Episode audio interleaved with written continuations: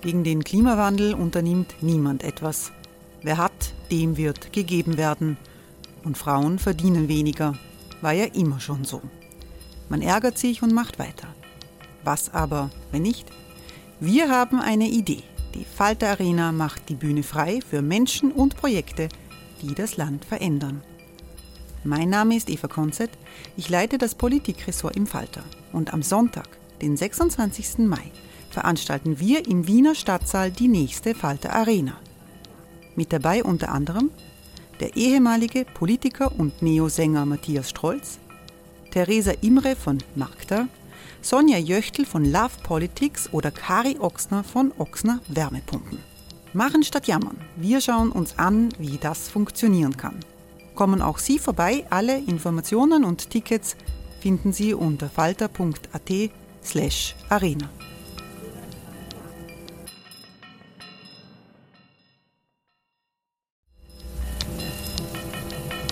Falter-Podcasts werden durch Werbung unterstützt. Das hilft bei der Finanzierung unseres journalistischen Angebots. Die Erderhitzung ist kein Gefühl, aber mit vielen Gefühlen verbunden. Sorgen etwa oder Angst. Eine Veranstaltung gegen diese Ohnmacht ist Tipping Time, eine Klimakonferenz der Zivilgesellschaft. Von 9.5. bis 11.5. findet Tipping Time in Kooperation von Globe Art, Solektiv und Tangente St. Pölten statt und lädt ein zu Diskurs, Diskussionen und Workshops mit namhaften Vortragenden wie Nikolai Schulz und Friederike Otto. Weitere Informationen finden Sie auf www.tangentesanktpölten.at.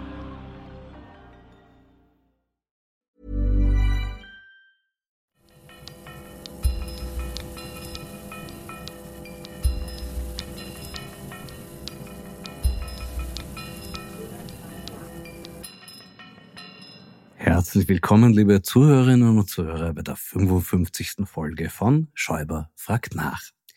Letzte Woche habe ich hier von der Verurteilung des Ibiza-Videomachers Julian Hessenthaler berichtet. Vor allem die Begründung des Richters hat doch für Überraschung gesorgt. Der hat nämlich Folgendes erklärt.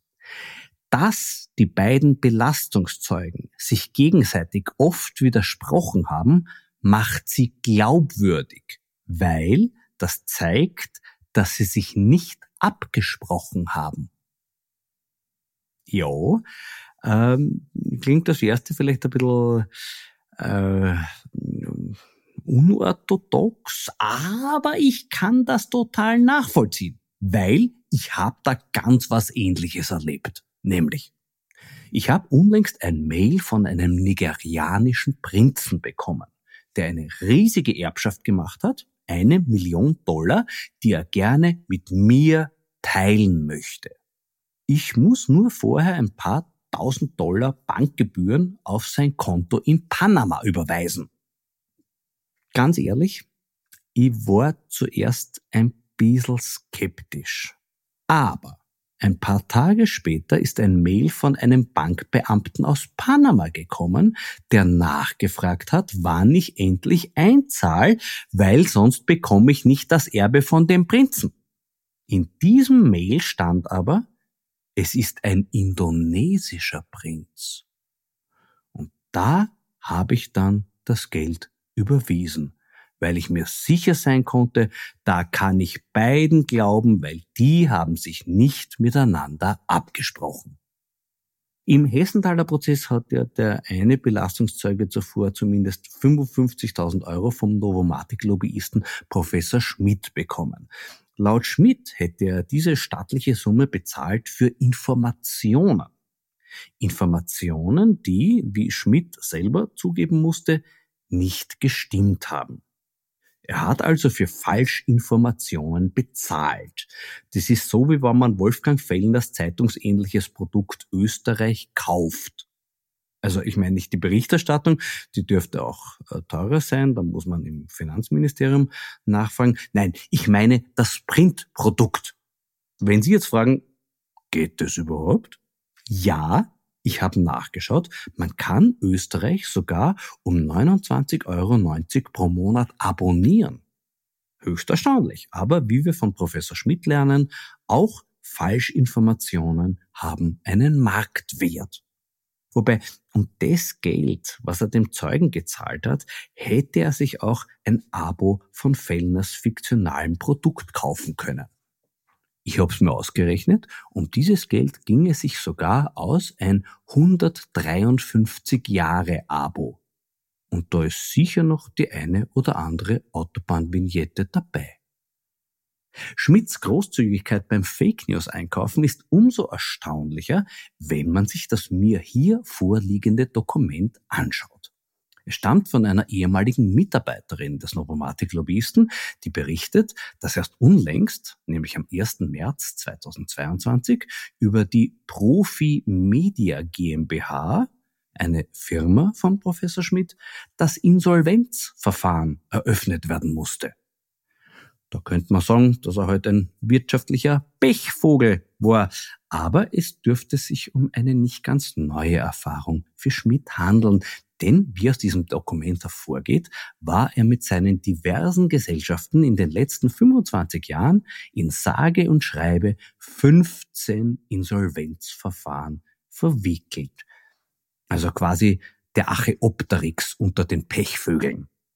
Oder um beim Vogelvergleich zu bleiben, ein nur bedingt flugtaugliches Exemplar, das öfter abgestürzt als geflogen ist.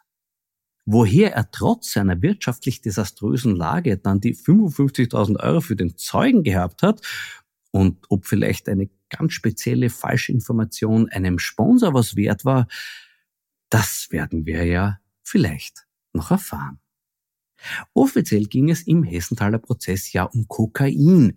In Wien wird diese Droge auch Hokain genannt, benannt nach Nachtlokalen, wo sie erst konsumiert wird, wenn der Besitzer schon im Bett ist, also ab 20 Uhr. Da gilt also, den Seinen gibt's der Herr im Schlaf. Im Lockdown wurde Martin Ho auch Horakel genannt, weil er immer als erster gewusst hat, wann die Lokale wieder aufsperren dürfen. Angeblich hat er das von einem Stammgast erfahren, der damals nebenbei auch Bundeskanzler war. Jetzt wurde bekannt, dass gegen Ho ermittelt wird wegen Kurzarbeitsbetrug. Vielleicht ein Missverständnis, vielleicht hat der Martin Ho unter Kurzarbeit ganz was anderes verstanden. Weiters ermittelt wird neuerdings auch gegen den Oberstaatsanwalt Fuchs. Der soll dem Sektionschef Pilnacek verbotenerweise Fotos von Akten geschickt haben. Ja, früher hat man unter Aktfotografie was anders verstanden. Auf jeden Fall etwas Anständigeres. Johann Fuchs hat den Fehler gemacht, dass er auf den verbotenerweise an Pilnacek weitergeschickten Akten auch der Schreibtisch von Fuchs erkennbar war. Ja, Pech. Äh, vielleicht hat er in den Sicherheitstipps auf seinem Computer gelesen, Bildschirmfoto vom Schreibtisch anlegen und hat es ein bisschen missverstanden.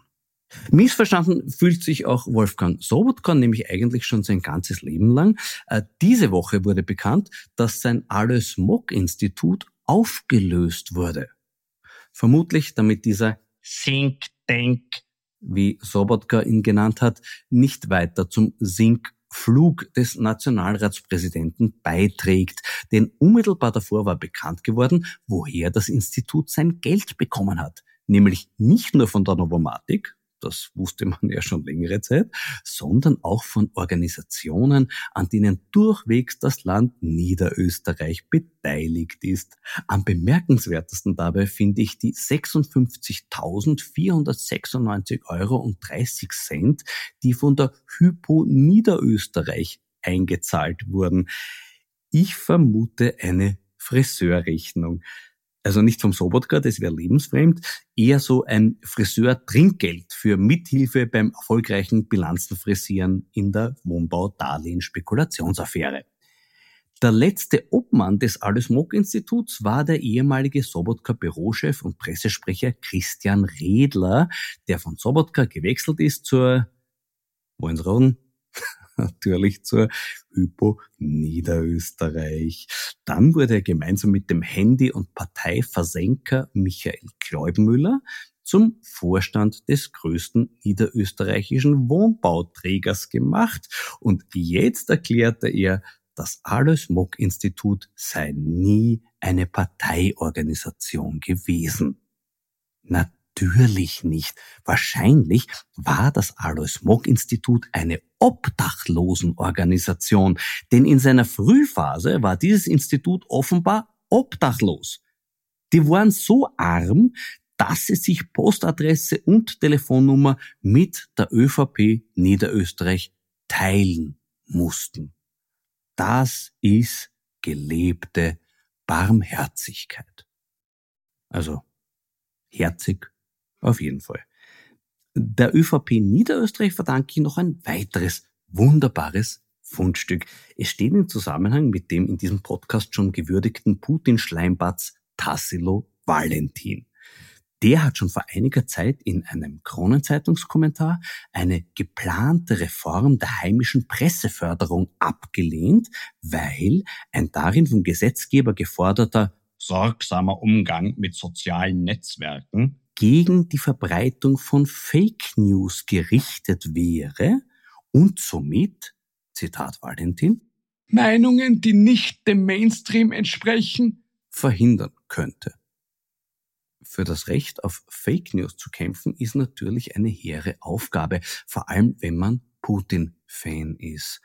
Besonders hübsch ist dabei die Überschrift des Kommentars. Journalismus ist etwas zu veröffentlichen, was die Mächtigen nicht wollen. Eine eigenwillige These, wenn eine Zeitung heute schreibt, dass außerirdische Zwettel mit radioaktivem Kryptonit verseucht haben, werden das vermutlich nicht nur die Bewohner Zwettels, sondern auch die Mächtigen nicht so toll finden. Ob es deswegen Journalismus ist, sei dahingestellt.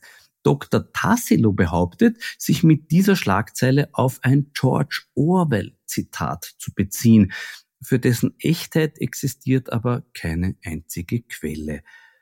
Offenbar handelt es sich also um den paradoxen Versuch, Fake News mit Hilfe von Fake News zu verteidigen. Das kennt man wiederum von Wolfgang Sobotka und seinen Argumenten für die Abschaffung der Wahrheitspflicht im Urausschuss. Möglicherweise ist es aber auch ein subversiver Gag, den sich Valentin hier erlaubt hat. Das könnte sich aus dem Zusammenhang erschließen. Da es einen Unterschied macht, ob man Götz von Berlichingen auf einer Theaterbühne zitiert oder bei einer Verkehrskontrolle, muss man sich auch das Umfeld des Valentin-Kommentars genauer ansehen. Er erschien in einer Sonntagskrone mit vom Land Niederösterreich bezahltem Werbecover plus ganzseitigem Inserat sowie einer doppelseitigen redaktionellen Huldigung an Johanna Mickel-Leitner und ihren Gatten. Blättert man diese um, erblickt man den valentinesken Spruch vom Journalismus, der veröffentlicht, was die Mächtigen nicht wollen. Das ist so lustig. Da will ich als Humordienstleister einfach nicht glauben, dass das nur passiert ist. Definitiv nicht nur passiert ist Hans und Anita Nietnaus das, was ich da im Wein- und Co-Glas vor mir habe. Im Gegenteil, mit sehr viel Bedacht haben sie drei Viertel Blaufränkisch mit Zweigelt und Merlot verschnitten und dieses Cuvée nach seiner Herkunft genannt. Nordrand nach den Weingärten am Nordrand des Neusiedlersees. Der 2018er ist jetzt schon erstaunlich zugänglich mit weichen Tanninen, Beerenaromen und sehr harmonisch. Prost! Und weil heute schon so viel von Falschinformationen und Fake News die Rede war, scheint es mir höchste Zeit, mit jemandem zu sprechen, der sich den Kampf dagegen auf die Fahne geschrieben hat, nämlich mit dem Journalisten und Buchautor Hans Rauscher. Grüß dich, Hans. Hallo, lieber Florian. Äh, ein Funktionär des FPÖ Seniorenrings hat Folgendes geschrieben. Wer seine unbedarfte Bevölkerung mit Waffen ausrüstet, so wie dieser Clown-Präsident der Ukraine, der ist auch ein Kriegsverbrecher. Aber auch alle Waffenlieferanten verlängern das Leid und die Zerstörung. Und der schlafende Joe aus Amerika möge lieber nachdenken, was Amerikaner auf dieser Welt alles schon verbrochen haben. Vor zwei Wochen hätte ich sowas nur als Posting auf einschlägigen Fake News Plattformen für möglich gehalten. Doch das ist vor ein paar Tagen als Leserbrief in der Kronenzeitung veröffentlicht worden. Was meinst du, kippt da in unserem Land gerade was wieder Richtung Wahnsinn? Also zunächst einmal äh, fängt es schon gut an mit äh, Funktionär des FPÖ Seniorenbundes. Das ist schon eine gewisse Vorwertung. Ja. Seniorenring bitte. Es ist, glaube ich, ein ganz wichtiger Unterschied, oder? Bei der FPÖ wahrscheinlich. Die Ringer haben vielleicht andere Schmisse im Gesicht als die vom Seniorenbund. Ne? Ring oder Bund, es ist alles ein Bund hadern, wie meine Großmutter gesagt hätte. Ähm, ich glaube, dass dieser Wahnsinn nicht neu ist. Anti-Amerikanismus ist bei den Rechten schon seit jeher sehr stark äh, tobt sich übrigens auch in den Internetforen der Zeitungen, auch der des Standard aus. Es ist nur intensiver geworden. Und zwar insgesamt. Also sowohl die Covid-Pandemie als auch dieser Krieg haben jetzt die psychisch Herausgeforderten und die psychisch politisch Herausgeforderten sehr viel mehr in den Vordergrund gebracht. Wobei man noch dazu sagen muss, selbstverständlich sind die Amerikaner überdurchschnittlich mit Waffen ausgerüstet, privaten nämlich, und das ist ein Riesenproblem. Aber dass sich ein Staat gegen einen Überfall wehrt, ist ja keine besondere Sensation. Letzter Satz dazu. Die Putin-Liebe unserer Rechten ist schon ein ziemliches Phänomen. Und das ist nicht erst seit gestern. Glaubst du, dass es in Österreich stärker ausgeprägt ist als anderswo? Ja, das leitet sich so her, wir sind an sich ein stärker autoritär geprägtes Land. Autoritäre Inhalte sind bei uns unhinterfragter. Also etwas, das geht schon sehr weit zurück, etwas, das in Deutschland vollkommen unmöglich gewesen wäre. Diverse Äußerungen von Jörg Haider äh, hätten dort sofort zu seinem Rücktritt geführt.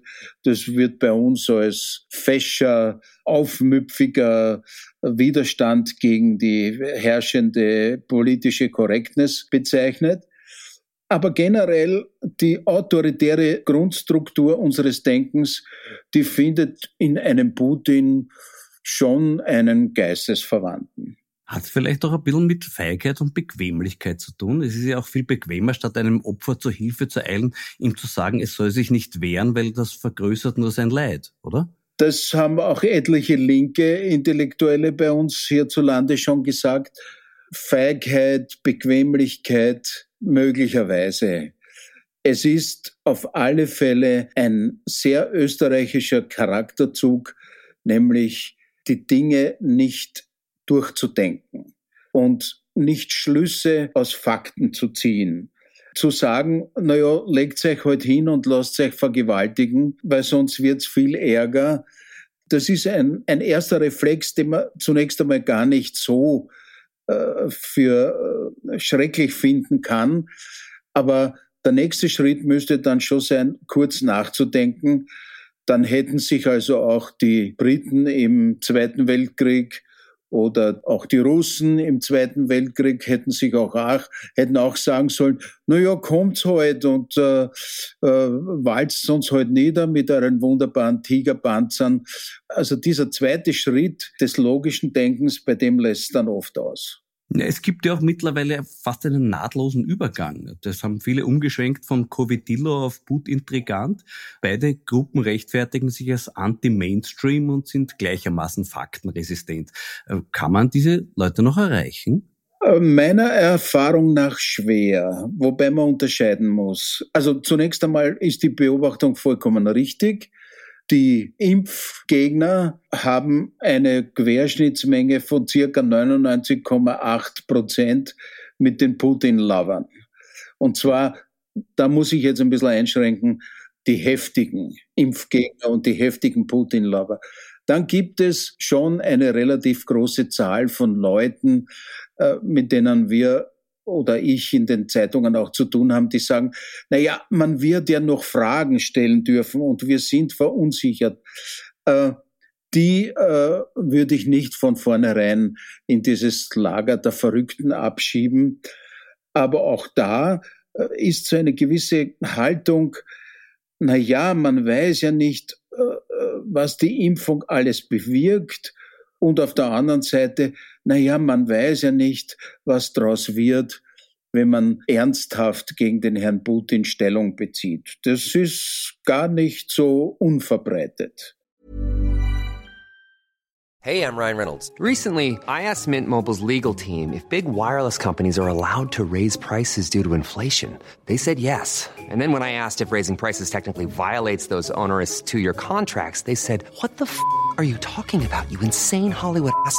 So to recap, we're cutting the price of Mint Unlimited from $30 a month to just $15 a month. Give it a try at mintmobile.com slash switch. $45 up front for three months plus taxes and fees. Promoting for new customers for limited time. Unlimited more than 40 gigabytes per month. Slows. Full terms at mintmobile.com. darf noch eine Anekdote erzählen. Vor ganz am Anfang, wie der Krieg begonnen hat, äh, war ich mit dem Paul Endwer in einem Restaurant und der Besitzer dieses gut bürgerlichsten Wiener Restaurants ist ganz aufgelöst auf uns zugekommen und hat gesagt, meine Herren, sagen Sie mir, marschieren jetzt die Russen ein? Und das war vollkommen ernst gemeint. Ja, das ist ein bekannter Unternehmer, Gastronomieunternehmer, und der hat wirklich Angst gehabt. Ja? Und ich glaube, dass das ziemlich verbreitet ist.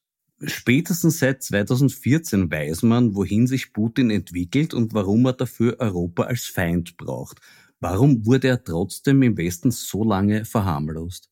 Naja, da muss sich auch die kritische Presse ein bisschen an der Nase nehmen, obwohl ich angestoßen durch etliche Poster äh, frühere Einserkasteln und Kolumnen von mir angeschaut habe. Und ich, ich habe das schon ein paar Mal geschrieben. Das ist schon oha, was da passiert. Aber ich kann es nachvollziehen, dass man sagt, ich will mir das absolut Unvorstellbare, nämlich dass es im 21. Jahrhundert in Europa wieder einen ganz großen Krieg gibt, und einen äußerst kriegsverbrecherisch geführten Krieg gibt. Ich will mir das nicht vorstellen. Und ich hoffe doch, dass man den beschwichtigen kann, dass er nur droht, äh, dass man ihm irgendwie entgegenkommen kann. Äh, diese Denke ist, die ist verständlich, ja. Rückblickend, also zum Beispiel, wenn man sich angeschaut hat, wie er schon ganz am Anfang in Tschetschenien vorgegangen ist, dann hätte man vor 20 Jahren schon das gewusst, was man heute weiß. Es ist nur nicht groß berichtet worden. Das muss man dazu sagen. Also der zweite Tschetschenienkrieg, bei dem dann Putin, der frisch gebackene Premierminister Putin sozusagen den Oberbefehl übernommen hat, der ist underreported gewesen. Äh, es ist auch nicht wirklich berichtet worden, dass er den Befehl gegeben hat, diese Schule, die von den tschetschenischen äh, Terroristen besetzt war, im Beslan, ja, die haben auf die mit Raketen geschossen und mhm. waren 300 Kinder drinnen, ja, und so weiter und so weiter. Es liegt auch daran, dass es underreported wurde und es liegt, glaube ich, auch daran, dass er so im Gespräch durchaus vernünftig wirken konnte. Und es liegt natürlich auch daran, dass äh, vor allem in Österreich die österreichische Wirtschaft sich gedacht hat, na ja, mit den Russen, mit die haben wir ja schon seinerzeit und mit dem Putin kann man ja auch reden, auch wenn er nichts trinkt. Äh, naja, er trinkt wirklich nichts. Ja. Mhm. Und äh, äh, das machen wir schon. Und tatsächlich war es auch so, dass äh, mir mal äh, einer erzählt hat, wenn die Russen, das war lange noch vor dem Putin, noch in der Sowjetunion, wenn sie die Möglichkeit haben, dieselben Maschinen bei österreichischen Firmen zu bestellen äh, als bei deutschen, dann tun sie es bei österreichischen, ne? weil die, wir sind eh klein und neutral und das ist ihnen angenehmer. Aber natürlich ein solcher Wahnsinn wie den Putin zur Hochzeit einzuladen und dann vor ihm einen Knicks zu machen, das ist, das ist schon jenseits. Diese Putin-Verharmlosung gibt es natürlich in vielen anderen Ländern. Auch in Österreich gab es meines Erachtens eine ganz spezielle Würdelosigkeit dabei, exemplarisch personifiziert, nicht nur durch Kari Kneißl, sondern auch Leute wie Christoph Leitl oder Sigi Wolf.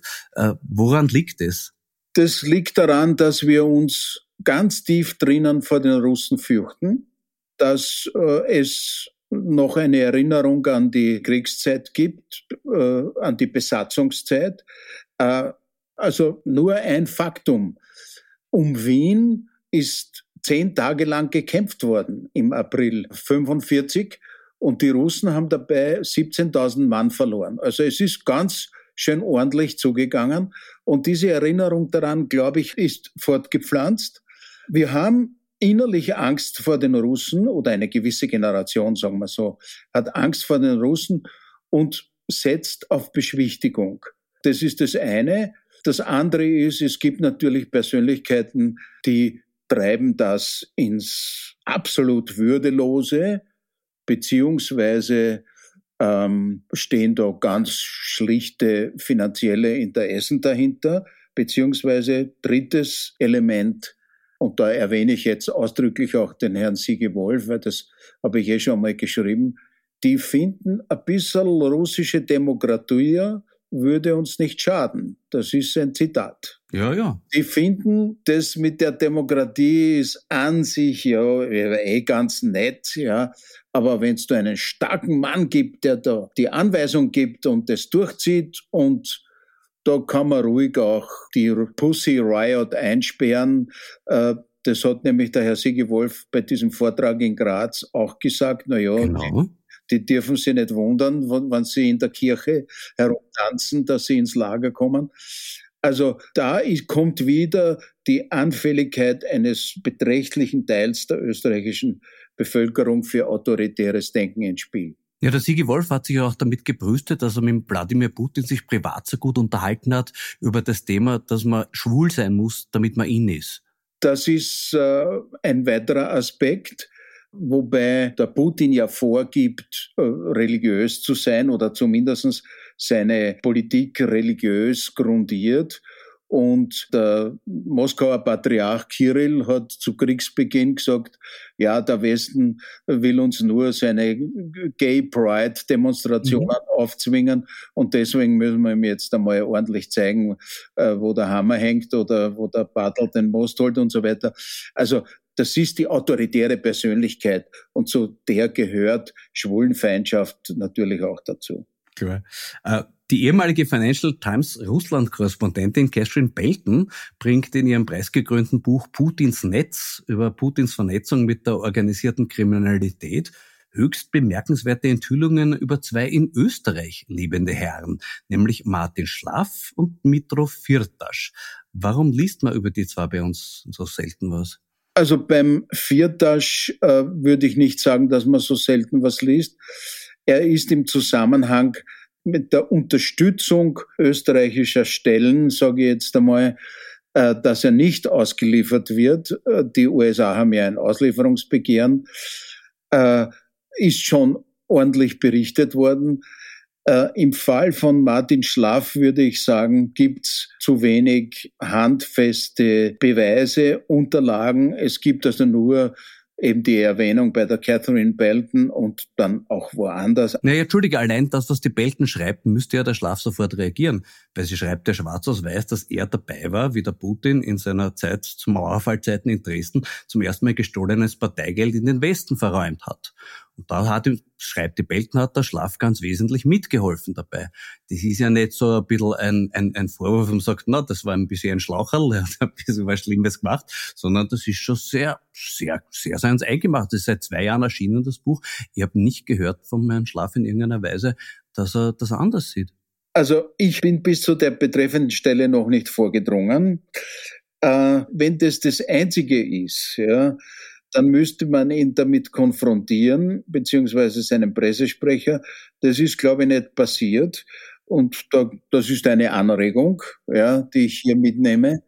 Das ist, glaube ich, ein bisschen schwer, der Martin Schlaf an sich erreichbar. Ne? Der ist ja nicht wahnsinnig öffentlichkeitsfreudig. Naja, aber es, ich glaube, ich hätte die Handynummer von seinem Berater.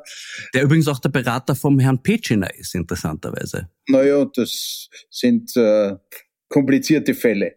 Aber ich möchte in dem Fall vom Schlafen möchte ich vorsichtig sein, äh, da gibt es eine Stelle in einem Buch einer renommierten Journalistin, aber das ist vorläufig noch einmal alles. Ja. Im Falle von Firtasch gibt es ein Auslieferungsbegehren der amerikanischen Justizbehörden. Äh, das hat schon ein bisschen mehr. Dann gibt es also auch, glaube ich, äh, Chats.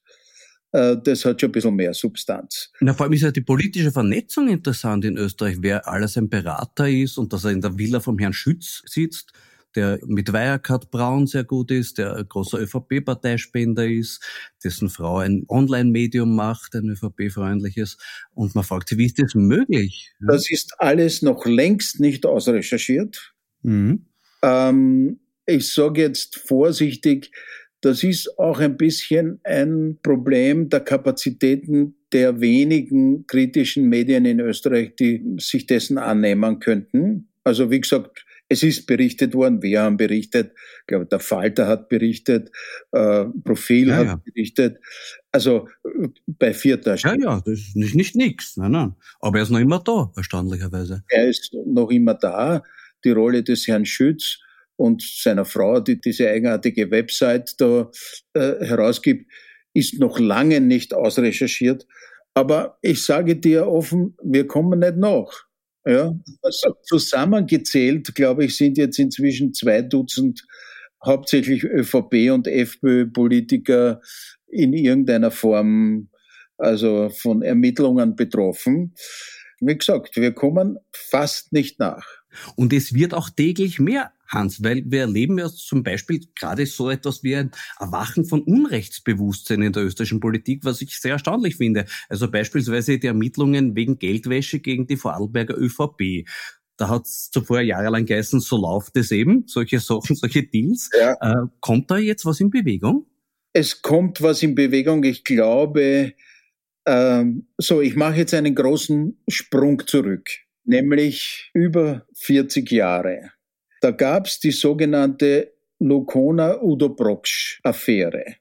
Und das war ein ordentliches Kaliber. Da ging es kurz gesagt darum, dass der Besitzer der Konditorei Demel, der Designer, der bunte Hund, der Liebling in allen Gassen, Udo Broksch, einen riesen Versicherungsbetrug begangen hat mit dem Schiff Lukona das untergegangen ist, das gesprengt wurde und dabei sind sechs Seeleute ertrunken. Und der wurde jahrelang geschützt, unter anderem von sozialdemokratischen Innenministern, von einem sozialdemokratischen Blecher, Blecher aber, aber auch Lanz, von einem sozialdemokratischen Außenminister Graz, der hat sogar den Generalsekretär des Außenamtes nach Rumänien geschickt, damit der entlastendes Material abholt. Ja. Mhm. Und zwar waren das Bestätigungen, die allerdings der rumänische Geheimdienst ausgestellt hat, dass auf dem Schiff tatsächlich eine Atomanlage drauf war. Ja. Uranerzaufbereitungsanlage.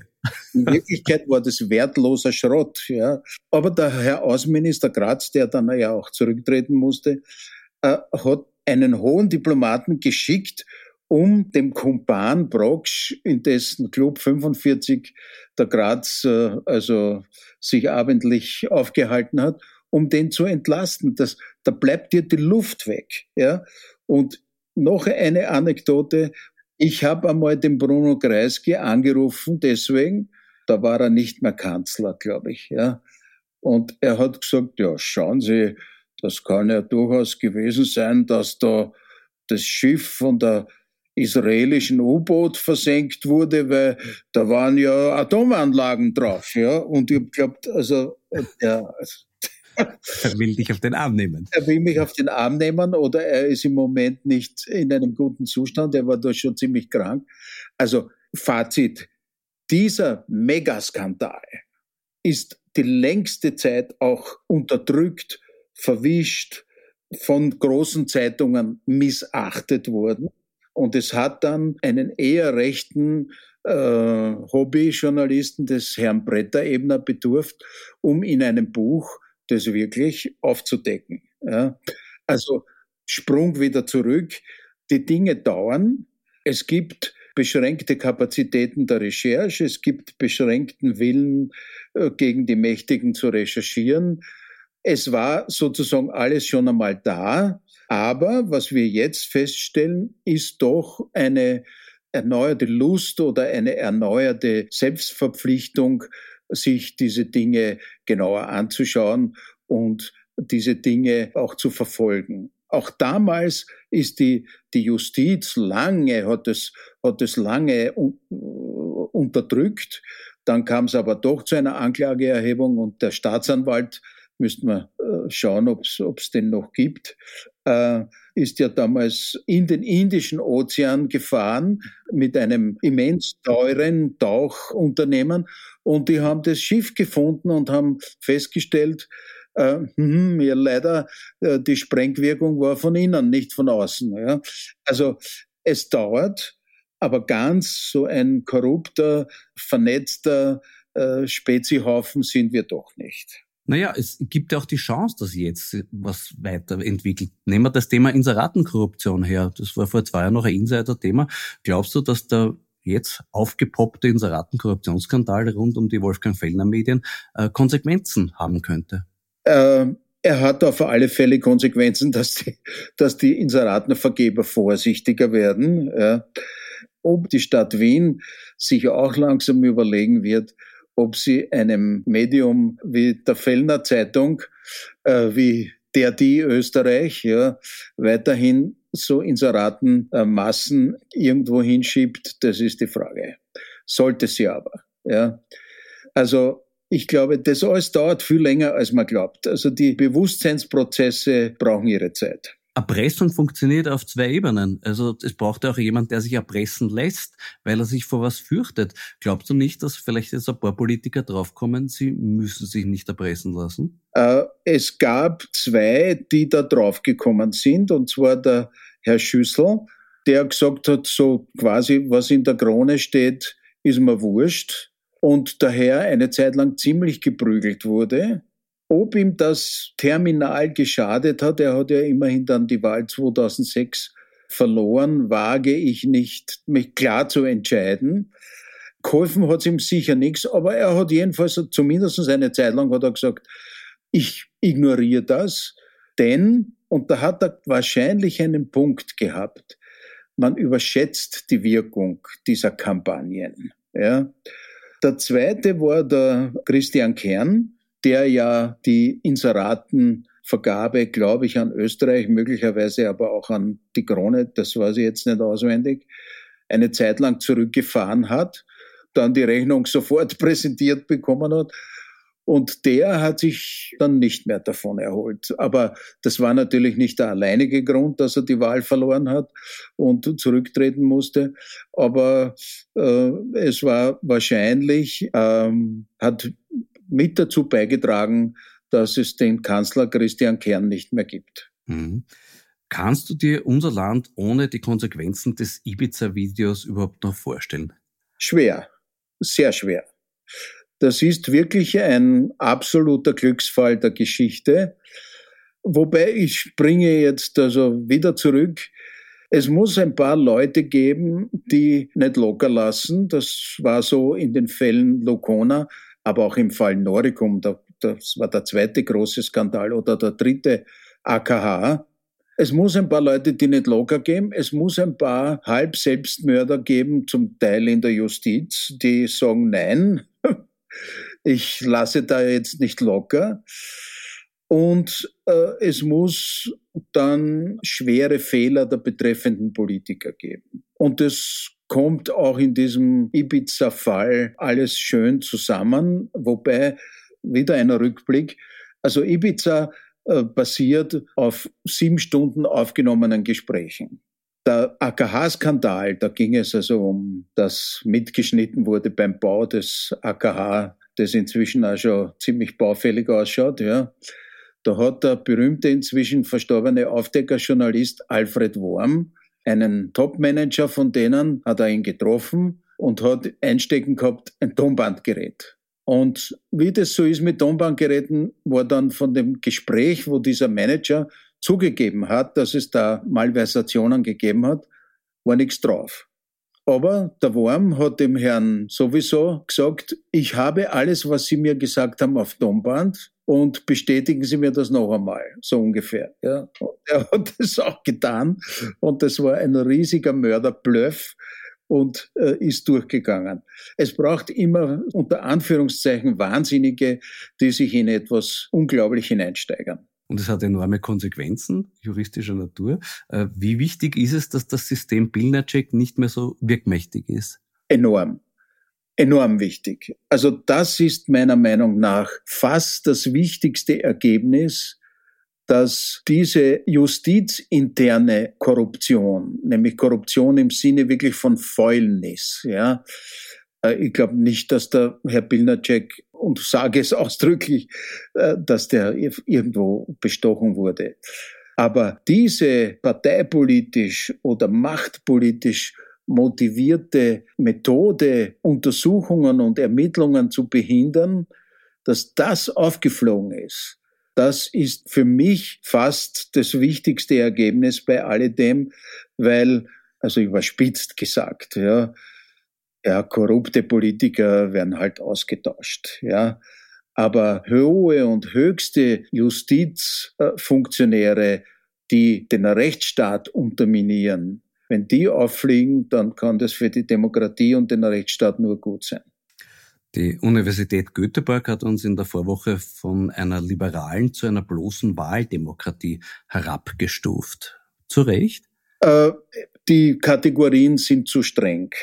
Also ich würde uns so ein bisschen dazwischen einordnen. Also äh, wobei liberale Demokratie muss man erklären, das ist mehr ein politologischer Begriff. Das heißt, es wird eben nicht nur gewählt, sondern es gibt auch eine gute politische Kultur, um es auf einen Nenner zu bringen. Äh, es gibt äh, wenig unsichtbare Machtstrukturen, um es mal so zu sagen. Und es gibt eine starke Bürgerbeteiligung, es gibt eine starke Zivilgesellschaft. Das gibt es bei uns in Ansätzen, das will, gar nicht, will ich nicht äh, leugnen. Die Zivilgesellschaft zum Beispiel tritt auch immer wieder auf, hat sich etwa bei der Wahl zum Bundespräsidenten für den Van der Bellen, glaube ich, in entscheidender Weise eingesetzt. Aber natürlich sind wir ein Staat mit unsichtbaren Strukturen, also Machtstrukturen, äh, sind ein Staat, dessen Rechtsstaatlichkeit manchmal ziemlich unter Beschuss steht oder, oder unterminiert wird oder Rechtsstaatlichkeit wird auch von der Bevölkerung nicht so ernst genommen. Äh, ich glaube, wir sind dazwischen. Wir sind schon noch eine liberale Demokratie, aber nicht mehr eine reine Wahldemokratie, wie das die Schweden verstehen.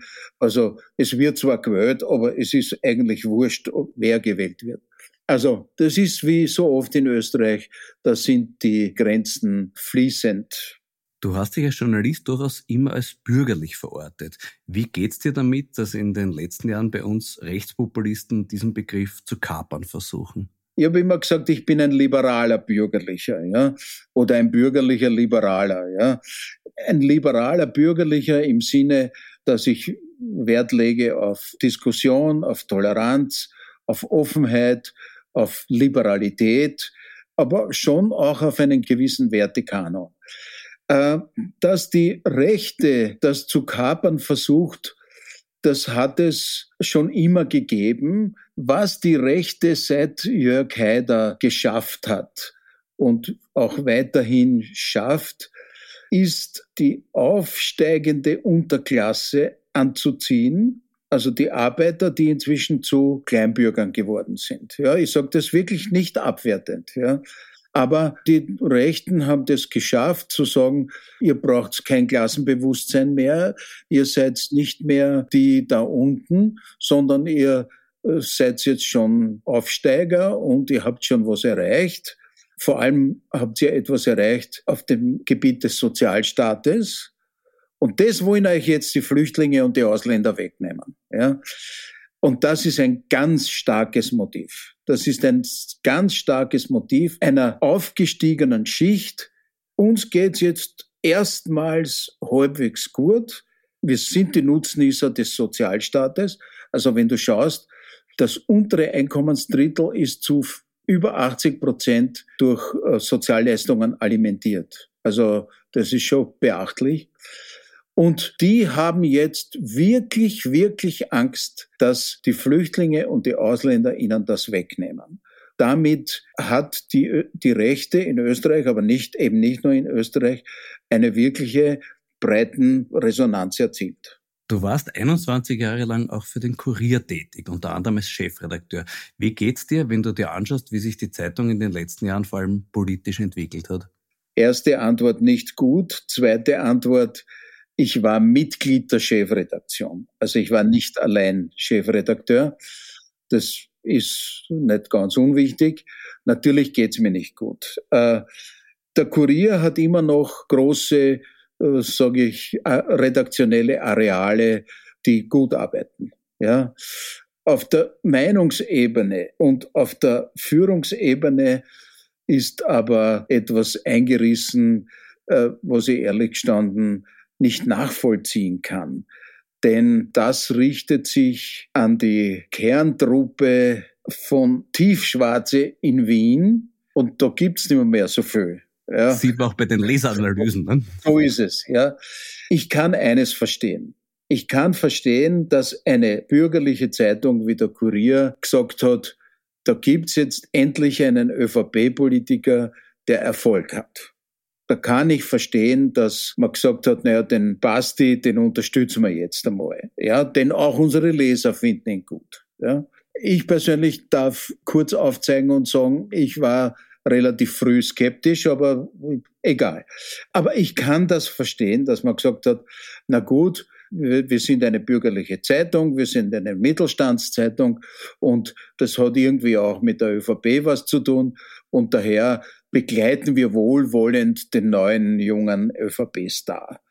Aber das ist schon tot seit mindestens drei Jahren. Also das hat sich schon als Irrtum herausgestellt. Es ist aber irgendwie nicht zu merken, dass man in der, im Kurier diesen Irrtum bemerkt hätte. Ja? Und noch abschließend, dass es eine Zeitung gibt, das war ja auch der Kurier zu den Zeiten, wo ich dort war, ja, die hat ja damals auch schon Raiffeisen gehört, ja, nur waren da andere Persönlichkeiten, ja. Aber dass es eine Zeitung gibt, die im großen, breiten sagt, wir wenden uns an ein bürgerliches Publikum, das ist ja in Ordnung, ja. Aber da muss auch Platz für eine gewisse Liberalität sein und man darf nicht sich versteigen zu einer gewissen Engstirnigkeit. Aber mehr bitte versuch nicht aus mir heraus zu kitzeln, denn äh, wie gesagt, der Kurier hat noch immer große Areale, äh, wo sie ordentlich. Absolut, der Bammesberger zum Beispiel, großartig. Naja, also das wäre ein Wunsch. ja. ja, das höre ich auch nicht zum ersten Mal, warum sich der Standort nicht den Bammesberger holt. Ja, ja, weiß ich nicht. Ja. Gut, es soll auch irgendwie alles verteilt bleiben auf der auf So ist es. So ist es. Es gibt ja Journalisten bei der Presse, wo man sagen würde, na ja, aber es soll zumindest in jedem Pressemedium soll es ein paar gescheite liberale Leute geben. Ja. Ein Buchtitel von dir lautet, was gesagt werden muss, aber nicht gesagt werden darf. Das klingt heutzutage ein bisschen nach Wutbürger. Wie hast du das gemeint? Äh, das war auch so gemeint. Allerdings hat sich während des Schreibens des Buches hat sich das äh, äh, herausgestellt, dass man sehr begrenzt die Position des wirklichen Wutbürgers einnehmen kann. Damals, das Buch ist fünf Jahre alt, damals hat es noch kein Corona gegeben und noch keinen Krieg gegeben und so weiter. Äh, äh, Wutbürger sind im Wesentlichen bewaffnete Aluhutträger. Ja, so habe ich es auch nicht wirklich gemeint, sondern es war, äh, was ist in Österreich underreported, was ist in Österreich zu wenig beachtet, worüber wird zu sehr darüber hinweggegangen. Das heißt aber, du darfst nach wie vor sagen, was gesagt werden muss. Äh, Im Standard auf alle Fälle. Ja. Da, dann möge es doch bitte so bleiben, lieber Hans, auch in Zukunft, auch vielleicht in unseren Gesprächen. Würde mich wieder freuen. Für heute sage ich Danke fürs Gespräch. Ich sage auch Danke fürs Gespräch und überlege gerade, wer mich jetzt aller klagen wird. Keine Sorge, lieber Hans. Okay, danke. Das war die 55. Folge von Schäuber fragt nach. Danke fürs Zuhören. Wenn Sie über das eine oder andere, was ich in diesem Podcast erzähle, nachlesen wollen, gibt es jetzt die Gelegenheit dazu. Mein neues Buch, Wenn das in die Hose geht, sind wir hin, ist nämlich ab dieser Woche im Handel erhältlich. Hier wird nächste Woche Katharina Stemberger mein Gesprächsgast sein, zu hören wieder auf meinem Schäuber fragt nach Kanal. Bis dahin, bleiben Sie aufmerksam. Ihr Florian Schäuber.